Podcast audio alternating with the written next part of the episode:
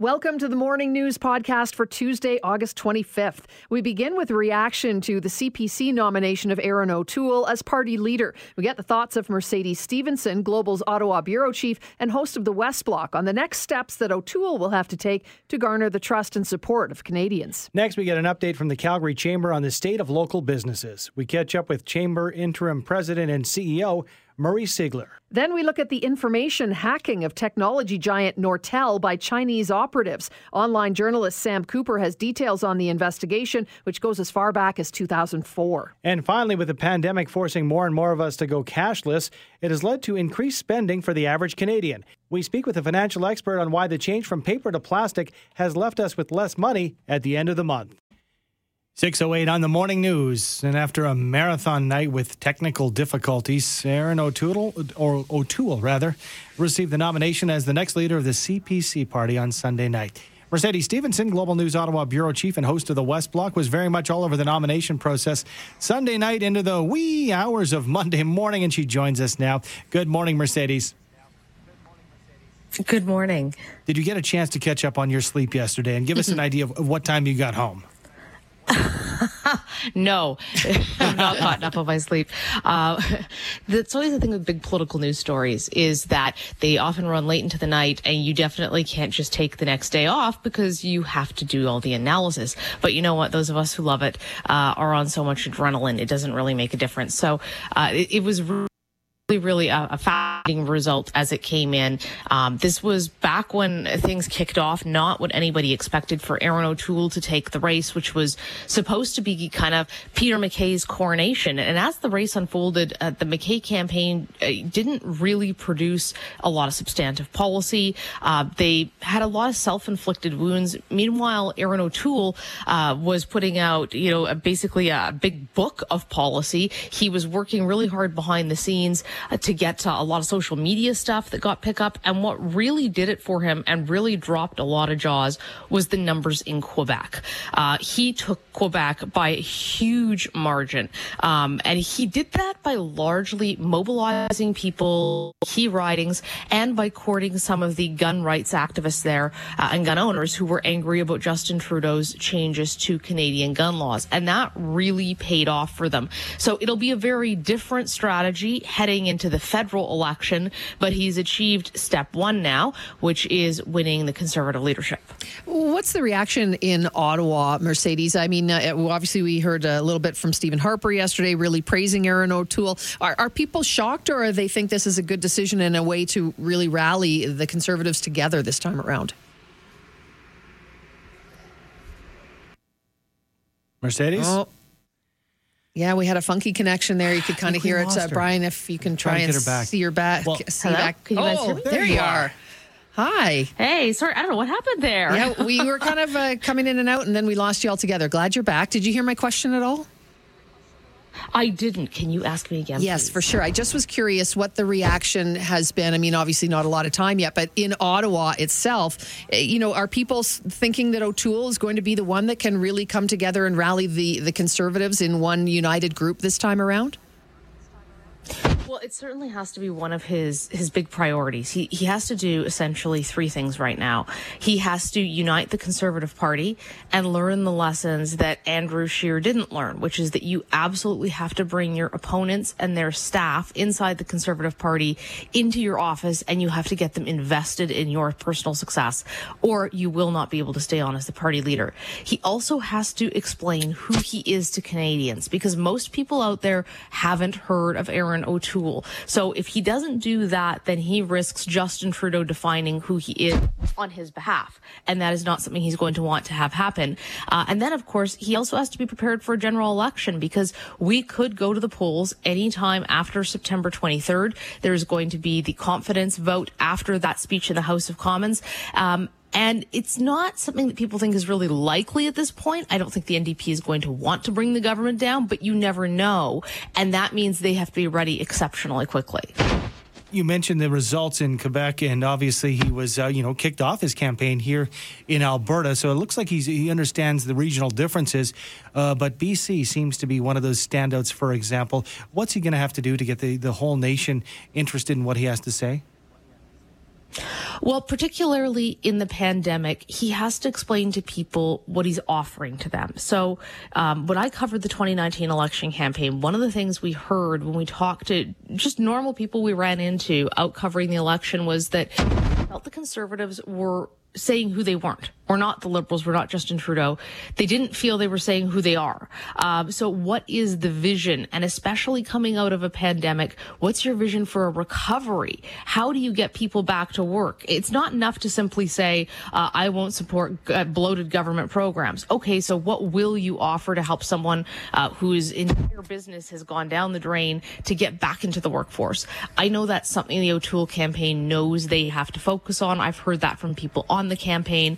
Uh, so they're really trying to come up with a strategy for that. He'll also have to move towards the center because he campaigned, um, no, I wouldn't say hard right, but he called himself the true blue Tory, which was his way of signaling uh, that that he was sort of the furthest right between he and Peter MacKay. Anyhow, that won't play the same way in a general election, and you could already see it on Monday. Pardon me, on Sunday night, uh, technically Monday morning, actually, uh, when he gave his speech, that he was talking about it being a big tent and opening it, he was already starting to make that transition towards the center. You know, speaking of that true blue mask, that's what uh, Maxime Bernier said that uh, that he would that O'Toole had put on during the uh, the the race, and that's how he won the leadership. And yet, people are going to find out that he's just like the Liberals, and now he's trying to court Leslyn Lewis and Derek Sloan. Any uh, any credence for that? No. I, I, doubt they're going you know, over that Maxime way. Bernier he he maybe Derek Sloan, which would not uh, be any loss for the Conservative Party. He so far has been nothing but a liability for them. Uh, Leslyn Lewis would be damaging. I can't see why Leslyn Lewis would want to leave the Conservative Party after she has had the performance that she has, which was uh, quite incredible. I mean, she she was uh, coming in in some places like Saskatchewan in first place. Uh, it is 100% in Erin O'Toole's interest to get her inside the tent, um, and she you know would have to get a seat. She doesn't have one now, uh, but they absolutely are going to want to run her in an election and make her a very senior role. That that is going to be important for them. Uh, Maxime Bernier left the party a year ago um, on the anniversary of the Conservative Convention and held this press conference. Um, I think you'd be very hard pressed to find many people who take what he has to say seriously. Mm-hmm. And his election result reflected that and the fact that his party's never had a leadership convention, nor does it have a mechanism for him to have any mm-hmm. leader other than Maxime Bernier. Interesting times. Well, let's talk about the Liberals a bit and, you know, the confidence vote that you mentioned later and you moving into September. When would it, when do you think uh, it would be best in the Liberals' eyes to, to throw the writ down because uh, you know if it's not uh, you know pulled from um, you know under their choice uh, come uh, earlier into the uh, the fall because you don't want to give too much I guess lead way for people to get to know Erin O'Toole. Yeah, I mean, in a way, there's an argument for the Liberals go in the fall, and that they do that because the NDP has no money. Um, they're not polling well. The Conservatives have a brand new leader, and they need some time to get money, although they're doing okay financially. And, and you try to go before he's ready for an election. The risk is that that's when the CERB is running out. That's when you're transitioning people to EI.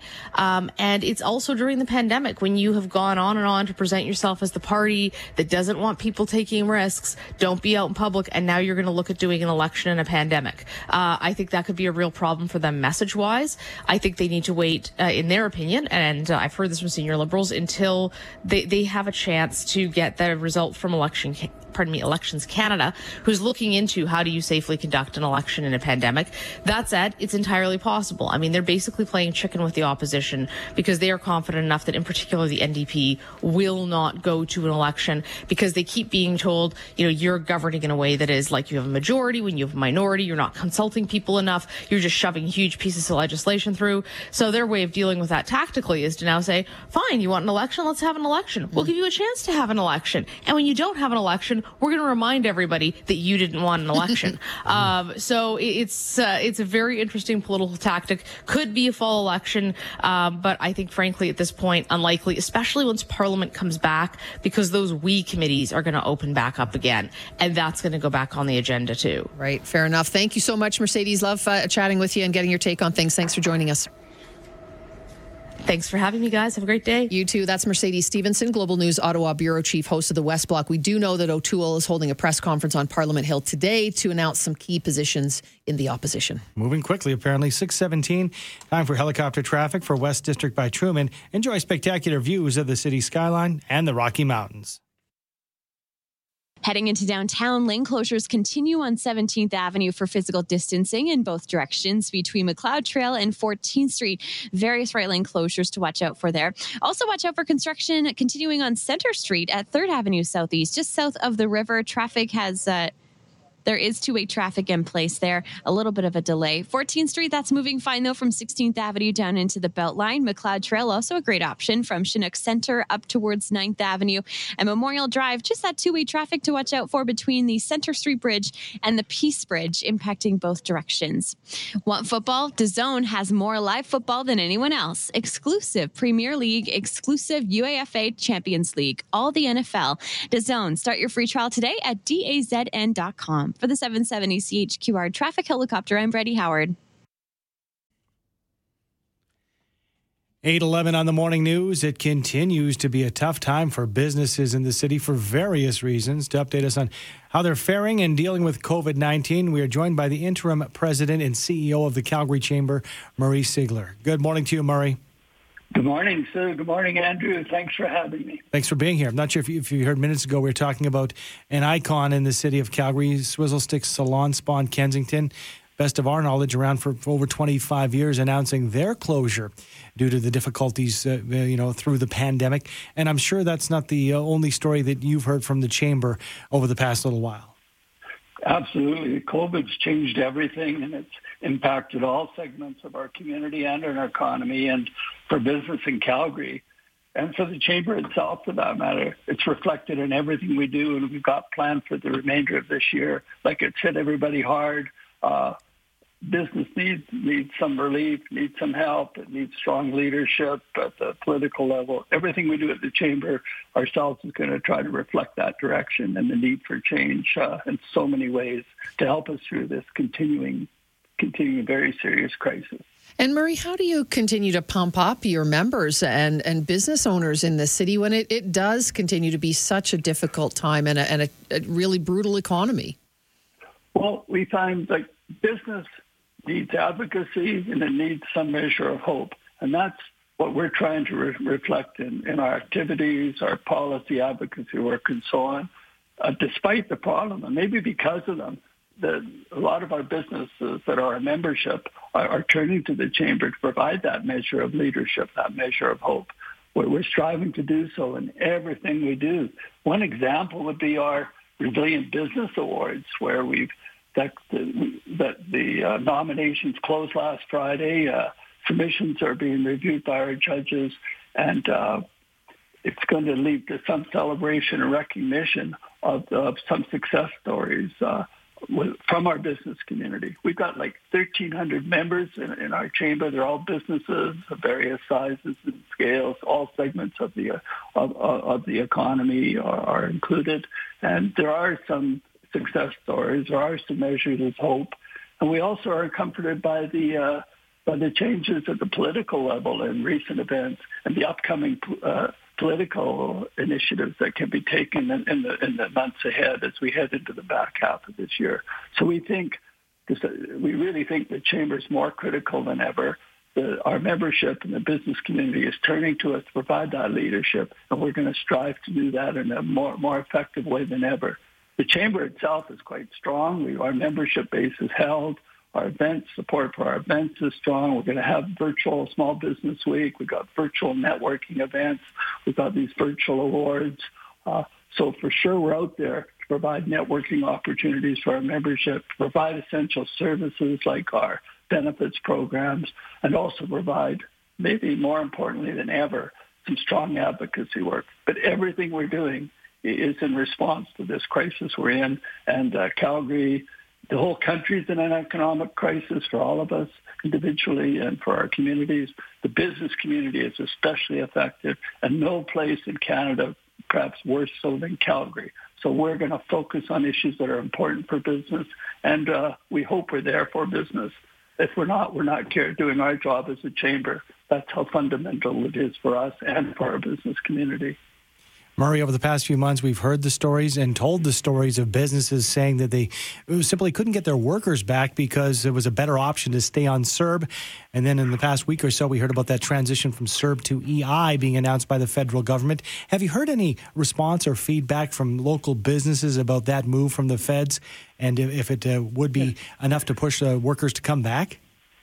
Well, it was well received by chambers of commerce across Canada and, and, and in Calgary in the sense that we've been advocating for some incentive to get back to work. And fortunately, we believe that uh, that our new finance minister, Deputy Prime Minister Freeland, has taken that up with cabinet, and that's that's been recognized. But we also want more than temporary prop-up measures. We want sustainable initiatives that that recognize. Uh, a sustainable recovery beyond COVID-19. So if that helps get us there, that's great. Both CERB and EI changes are welcome and are, are, we hope the chambers will be engaged, including this chamber as it relates to Calgary in terms of the detail of how that's implemented. Uh, we're committed to working together with with uh, with uh, our new finance minister, also intergovernmental affairs minister LeBlanc at the at the federal level. Um, to, to help make that happen. We're also pleased that uh, uh, congratulating Honourable Erin O'Toole for his election. We believe that that the that Mr. O'Toole has a focus on business and on Alberta and on Calgary. Uh, but both parties were committed to work together uh, to bring Calgary business issues and atten- uh, uh, to their attention for action especially in a mood that could result in an election over the months ahead. Mm-hmm. Well, you know, Murray, thank you so much. We appreciate your time and certainly your update. I always appreciate chat, checking in with the chamber. Thank you. Thank you very much. That's Murray Sigler, who is the interim president and CEO of the Calgary Chamber. Time now for helicopter traffic for West District by TRUMAN, Calgary's newest and best master plan community. For northbound on Métis Trail at 128th Avenue Northeast. So if you're leaving Skyview Ranch or Redstone City, Cityscape, you'll want to watch out for a delay of about five minutes heading up to Stony Trail. Southbound lanes, though, of Métis Trail running smoothly down towards McKnight Boulevard, as is 16th Avenue as you come in from Chestermere. Westbound lane sitting at only five minutes from Stony Trail out towards Deerfoot. And Deerfoot Trail itself through the northeast. Southbound lane still sitting nice and smooth down towards Memorial. Just a little bit of building volume at this point. Northbound lanes of Deerfoot, they're quite busy between Douglasdale Boulevard and Southland Drive, just from typical volume. We're not seeing any collisions or stalls on that route. Things do open up after Southland Drive as you continue up towards the Calf Robe Bridge. Also, as we fly over top of the Northwest, we're taking a look here at the McMahon Stadium, Crowchild Trail, 24th Avenue. That southbound drive has been fantastic all morning as you continue down towards the Bow River. Northbound lanes, you are dealing with a little bit of construction, though, at 24th Avenue. Watch for a right lane closure there. Hey, Calgary Save Foods University District is celebrating its grand opening week starting Friday, August 28th. Come check us out up in the 770 CHQR traffic helicopter. I'm Freddie Howard. Very interesting stuff coming up. We're trying to catch up with Sam Cooper, national investigative reporter, to talk about Nortel. And you say, Nortel? Well, they've been gone for a long time. Well, it's come to light uh, that hacking was a serious issue uh, by the Chinese. So we're going to dig deeper into this issue, trying to connect with Sam as we speak. But it, it's very interesting how deep it was. So let's get into it right now. And it is a, a former security official at Nortel who claimed that top secret plans flowed out of Nortel executives' accounts to several mysterious internet addresses in China. So with more, we are joined by national investigative reporter Sam Cooper. Good morning to you, Sam. Good morning. Sam Nortel's been gone for years now, but the security official says that he's disappointed that Ottawa didn't step in to save Nortel. What does he think the government uh, could have done? That's right. Brian Shields and others say that uh, China focused all of its cyber war power on Nortel specifically because Nortel's innovation secrets were, were seen as so key to China's telecommunications future. Uh, remember, Nortel was the world leader, running about 70% of all inter- internet uh, traffic on Canadian technology. So the RCMP did investigate Nortel's hacking complaint in 2004 but what the experts told us is that uh, the RCMP didn't then and still doesn't have the jurisdiction or the international resources to, to fight state-sponsored cybercrime against our Canadian industries. And furthermore, uh, the experts say that Canada doesn't have the security resources or tough foreign interference laws that countries such as Australia or the United States have to to combat uh, China's very broad espionage and interference networks that are seeking uh, intellectual property around the world. Sam, why is this security hack? Why is this coming up now again? It's coming up now because the experts, uh, including Brian Shields, uh, including people in the U.S. intelligence world, the Canadian intelligence world, say that, in their words, the truth has never come out in Canada about how deep and insidious this hack was. Really, cyber hacking was very new in in the early 2000s. No one really understood it, and China had uh, the jump on the world in terms of these state-sponsored deep hacks around the world. And the experts say that okay, now uh, you know Western companies are competing head to head against companies like Huawei, but there's a reason for that. Uh, Huawei, companies like Huawei in 10 years jumped into those com- competitive roles, and that doesn't happen naturally. So that's one reason. The other big reason is, uh, as, as everyone knows, Canada is still sitting on this Huawei potential 5G network contract, and the experts say uh, there's just uh, powerful evidence that companies like Huawei are directly connected to China's espionage and military intelligence networks. Therefore, it's unacceptable national security uh, risks, the, the experts say, to accept Huawei into Canada's 5G networks. Sam, it was over a decade ago, so I'm wondering do we have any clues as to what types of technology may have been uh, gleaned from the Chinese and uh, maybe being used today?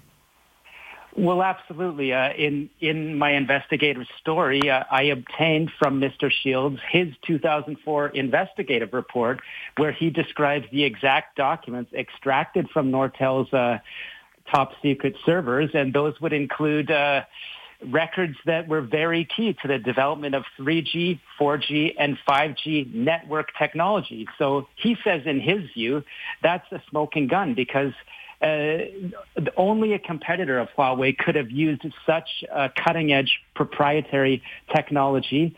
And uh, when you this matches really the allegations in FBI case uh, in an FBI indictment that says Huawei benefited from similar cutting edge technology from a number of American companies. So they got away with it back then. Is this more of a warning for really all of us to pay attention to what's happening today? Broadly speaking, uh, the experts say it's absolutely a warning specific to the 5G networks. Uh, you know, experts say that in smart cities, 5G networks, you know, the data is held very close to the consumer. It's held right in your phone. You know, now in 4G, 3G, that data is held in high uh, high security servers. Now it'll be much more easy to hack because it's held so much cl- more closely to your handheld device. And uh, why does that matter? Well, it really matters for people like Hong Kong Canadians that say that they're already being tracked through uh, Chinese social media apps like WeChat or TikTok. They say uh, Chinese intelligence agencies are tracking them, harassing them. And if Huawei handles 5G, they say that uh, people that speak out against China will will be tracked, and they will have their their you know personal data sent directly to Beijing, and you can only imagine the danger that that presents. Sam, what are some of the uh, interference techniques that these Chinese hackers are using, and is there anything that uh, Canadian companies or any company across the globe can do to protect themselves? Well, something that uh, a new a new angle that uh, my reporting found in this story is that our intelligence sources say there's this really shocking convergence between Chinese intelligence and uh, powerful Chinese organized crime networks. They say that China's government and organized crime are working together in espionage to steal intellectual property. So how that would work, one example, uh, organized crime cyber hackers in China would get uh, protection, criminal immunity to do their crimes if they also provide uh, valuable uh, secrets such as COVID-19 vaccine research or Nortel secrets to Chinese intelligence agencies. Uh, so what can uh, Canadian companies do? Uh, Mr. Shields and others would say Canada's government really needs to step in with a greater uh, counterintelligence supporting role for industry. That's something that we're starting to see much more in the United States. The FBI says it's mounting a, a new counterintelligence uh, investigation involving China every 10 hours and uh, they they protect uh, American important American companies. That doesn't happen in Canada so far. Wow. Well, we'll be watching tonight. Thank you so much, Sam, for joining us. I know your story. Uh, more on this. We'll see it tonight on uh, Global National, and also people can get more information at globalnews.ca. Thank you for joining us. It's a fascinating story. Thank you. That's Sam Cooper, national online investigative journalist. And to hear, you know, the depths of this, and that it was years ago. Uh, you remember the new uh, Calgary Police Service campus was the Nortel campus. Oh, was it? And that's if you've been up there. Uh, I, I, didn't tool around the Nortel, uh, but in the media, if you go to the uh, the big police campus, West Winds, they yep, call it. Yep. It's huge. It is massive, and it's and that sign. was Nortel. Yeah, it's a sign. I didn't realize. And and I do remember if you if you followed it when the CPS moved there, I think they shut that and shuttered it in 2009 or thereabouts. Um, it was it was such a great deal for real estate because mm. who would have thought that this mammoth building would come open CPS jumped all over and moved to their headquarters because this huge piece of real estate. And you walk through and you think, wow. So something so huge, and they say, you know, maybe uh, not not in this case uh, was this used, but too big to fill because they were having such success. You, you start to wonder would it be because competition started to get ramped up that was being taken from right under their nose? Incredible stuff from Sam Cooper. Definitely. Global National tonight, and again, globalnews.ca if you want to look into that a little bit further. It's 717 now. It's time for helicopter traffic for West District by Truman, a community connected to its city. Well, we are working to get eyes on that collision northbound Métis Trail at 80th Avenue in the northeast. We are hearing it's in your left lane. We're going to try and get a closer look at it. We do see the lineup, though, on North Métis Trail. It's really long heading down towards 64th Avenue, so you want to allow a couple of extra minutes if that's on your route. Southbound lanes of Métis Trail, they're running smoothly as you make your way down towards McKnight Boulevard. As is Deerfoot Trail, that's a great drive southbound off the QE2 as you make your way down towards Memorial Drive.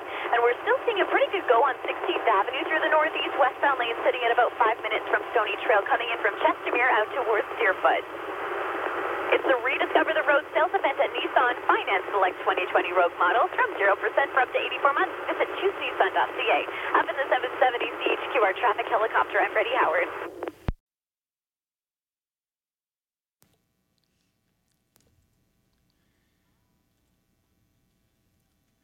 Nine oh nine on the morning news and not using cash during COVID nineteen could make you more likely to overspend. It's time for us to discuss how to handle your money during the pandemic, including decontaminating bills and coins.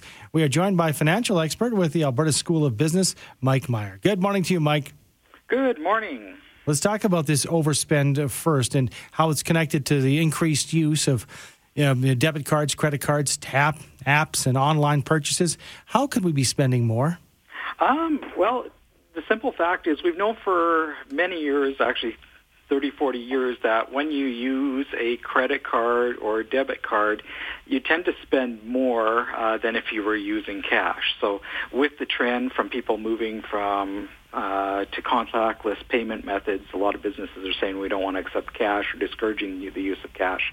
Uh, people tend to use the other payment methods and end up adding a few extra things to their shopping cart when they're out. So let's also say not only are we, you know, spending more because it's easy to just do the tap, but when you look at your credit card at the end, now you've got really high interest rates on top of it all. Yeah, yeah, and if you're using a credit card, that makes it even easier because now I'm not necessarily having to worry about paying the cash today if it's in my on my debit card if i now have a month or two to pay mm-hmm. that credit card and then if you let that slip now you're paying 20% interest Okay, so it's out of sight, out of mind. It's in your wallet, but you don't see the cash leaving your hands. Good thing you're a financial expert, so you can hopefully offer up some tips on how can we, we can avoid uh, overspending and staying within our budget when we don't have that tangible. Uh, so a lot of the recent research has been focusing on how do you make those transactions more salient. So a lot of the credit card companies uh, will now actually have apps that you can use to track your spending. Uh, my American Express sends me a notification as soon as I spend something on the card, so you constantly know uh, kind of what level you're at, and you're not just waiting to get the statement at the end of the month. So that's probably the best way. There's also a number of apps out there uh, that will help you budget. So Mint.com is one uh, where you can integrate uh, your bank accounts, your credit cards, and you get kind of a whole picture of what your uh, bank accounts look like. Is it uh, maybe a, a, good idea to to I don't know is uh, you know can you t- if you take money off your credit card you're still paying that interest but but to be able to actually use money that's in a bank account and, and your debit card is it just a, a smarter idea to try and use that whenever possible as opposed to credit? Um, well, it really depends. So there is more protection with a credit card on a lot of purchases. So a lot of credit cards have extra insurance, mm-hmm. or if there's a dispute with the merchant later, you can get that money back a lot easier than if it's on a debit card. So for smaller purchases, debit is probably better, kind of for those everyday transactions. Right. Um, but for larger purchases, uh, I tend to go with a credit card um, simply because of that extra protection. Makes sense. Well, the credit cards, at least, you know, those, those are physical. When it comes to some of the apps for uh, uh, Skip the Dishes or Uber, whatever yeah. it might be, there's another way that our money could be flowing without us really paying close attention. Yeah, yeah, exactly. And again, uh, it's a lot easier uh, if you've just got it on your cell phone uh, to make those extra purchases. Uh, again, it doesn't seem as real, but at the end of the day, it has to be paid. Okay, now I'm grossed out to ask you this next question, but okay. we alluded to it in the uh, in the lead-in. So, do we really need to think about decontaminating our bills and coins? I mean, our mothers always told us don't put that in your mouth anyway, but uh, you know, yeah. even more so now, right? Yeah. Um, so a colleague of mine at the University of Alberta here, David Evans, uh, who is much more an expert on the virology and everything, uh, he said the risk is very low. So it's about the same risk as uh, using the PIN pad uh, if you're entering your PIN uh, using the credit card, touching the door handles or anything else like that. Again, common sense, mm-hmm. Uh, sanitize, hand washing. Um, and if you just leave your bills out um, for a few days, don't touch them, the virus will actually die off uh, on its own. Yeah, or if you're cheap like me, it'll sit in your pocket or wallet long enough. yeah. It'll be long dead. The moths will clean that all off, Andrew. I'm wondering if you can offer any advice up because if you're over the age of 35, you have straddled that uh, you know difference between spending with cash and yep. using the debit card or the apps. But younger than that, you might really not be using cash all that much. So, what do we tell young kids, uh, as parents out there, as far as instructing our uh, children how to deal with and handle money in a world where you don't actually touch the money? Uh, that's a great question. It really comes down to parents need to start, uh, I think, just getting a little bank account for their kids. Um, with my kids, I've got uh, several different uh, joint bank accounts with them. And whenever they get money, we put it in the bank account, and they can always check what the balance is um, there. Uh, there's a variety, and again, you have to look at what age uh, your kids are at. Um, some you might want to give a uh, prepaid value card uh, for their allowance and let them uh, use that to handle their spending on. Great reminders, great advice. Thanks for joining us, Mike. Appreciate your time. Okay. Thanks, Andrew. Too. That's Mike Meyer, financial expert with the Alberta School of Business. Got a couple of great texts uh, surrounding this, and one takes a different angle, with uh, which is with a cashless world, we are being tracked every time we make a purchase one way or another. Mm. Hmm. It's so true. Some, of you said about that. And sometimes I, I, don't know how nefarious it is, but it, might target ads, uh, you know, toward you, particularly online when you're, you know, following these, uh, you know, different, um, I guess, Amazons or whatever, the things you like. You mm-hmm. might get some ads. It also says here that uh, personal debt started on the increase with the introduction of the credit card in the 70s. Oh, absolutely. A lot of people over the years have gotten into a lot of trouble. I would suspect that we're seeing a lot more of that now with so many places where you shop. They are asking you, please, to not use cash. And yes, I know you're going to text and say cash is legal everywhere. Yes, it is. But there are a lot of businesses asking you not to pay in cash. They want you to pay with a credit card. And then sometimes stuff gets out of hand. It does. This other uh, texter says debit cards carry service fees and those keep going up. Uh, credit cards don't charge you until you carry a balance mm-hmm. for the mm-hmm. next month. Then look out. What I do is charge something and then go to the bank and pay that amount into my credit card. That's well, smart. You have to be very smart with your and money. You got to be on it to do that. You do. And, and for me, my debit card does not have a service fee. Oh. So it depends on the bank yep. you go to. Yeah, my interest is probably negative 0.0001. But nevertheless, you can find interest free debit cards and uh, Interac and uh, withdrawals too, mm-hmm. if, you, if you're savvy. But that could add up as well to to the uh, texter's point there. Did you ever get into trouble with a credit card? Because I certainly did. When I went to university, Mm-hmm. I just started. Well, this is easy, For me, it was. and I had to get my mom to eventually pay it off. I remember, me, and, uh, I, and I did pay her back. Oh, did you? Okay. Yeah. Nobody was paying mine off. I didn't. Uh, Gordon Jones Schultz would have nothing to do with that. but I remember in my mid twenties, um, maybe I was even twenty seven. I uh, was trying to book a hotel room on vacation, other side of North America, and uh, I couldn't pay for the hotel room. And my girlfriend at the time, I said, "Well, Oh. I don't know what's going on here." Um, so I uh, phoned in, and they said, "Yeah, your limit's ten thousand, and you're over ten thousand. How old were you? About 26, 27. That was a hole to dig out of, but I did Yeah. it. And uh, it takes diligence. But I had no idea what, what, what where, where I was at or what my limit was. So knowledge is very important. I've, I've learned from my mistakes. I've licked my wounds and moved on. And a great reminder that we need to teach our kids, right? Because most of us have done it. So teach your kids early, make them understand credit cards and the uh, the percentage of the interest that you're paying at the end of the month and how not to get into trouble. Like mom and dad did. 917, it's time for helicopter traffic for West District by Truman. Main Streets highlight 20 foot sidewalks and integrated bike paths. Busy at 162nd Avenue and James McKevitt Road. There was a really bad collision in the intersection, so do expect delays while police help direct you through there.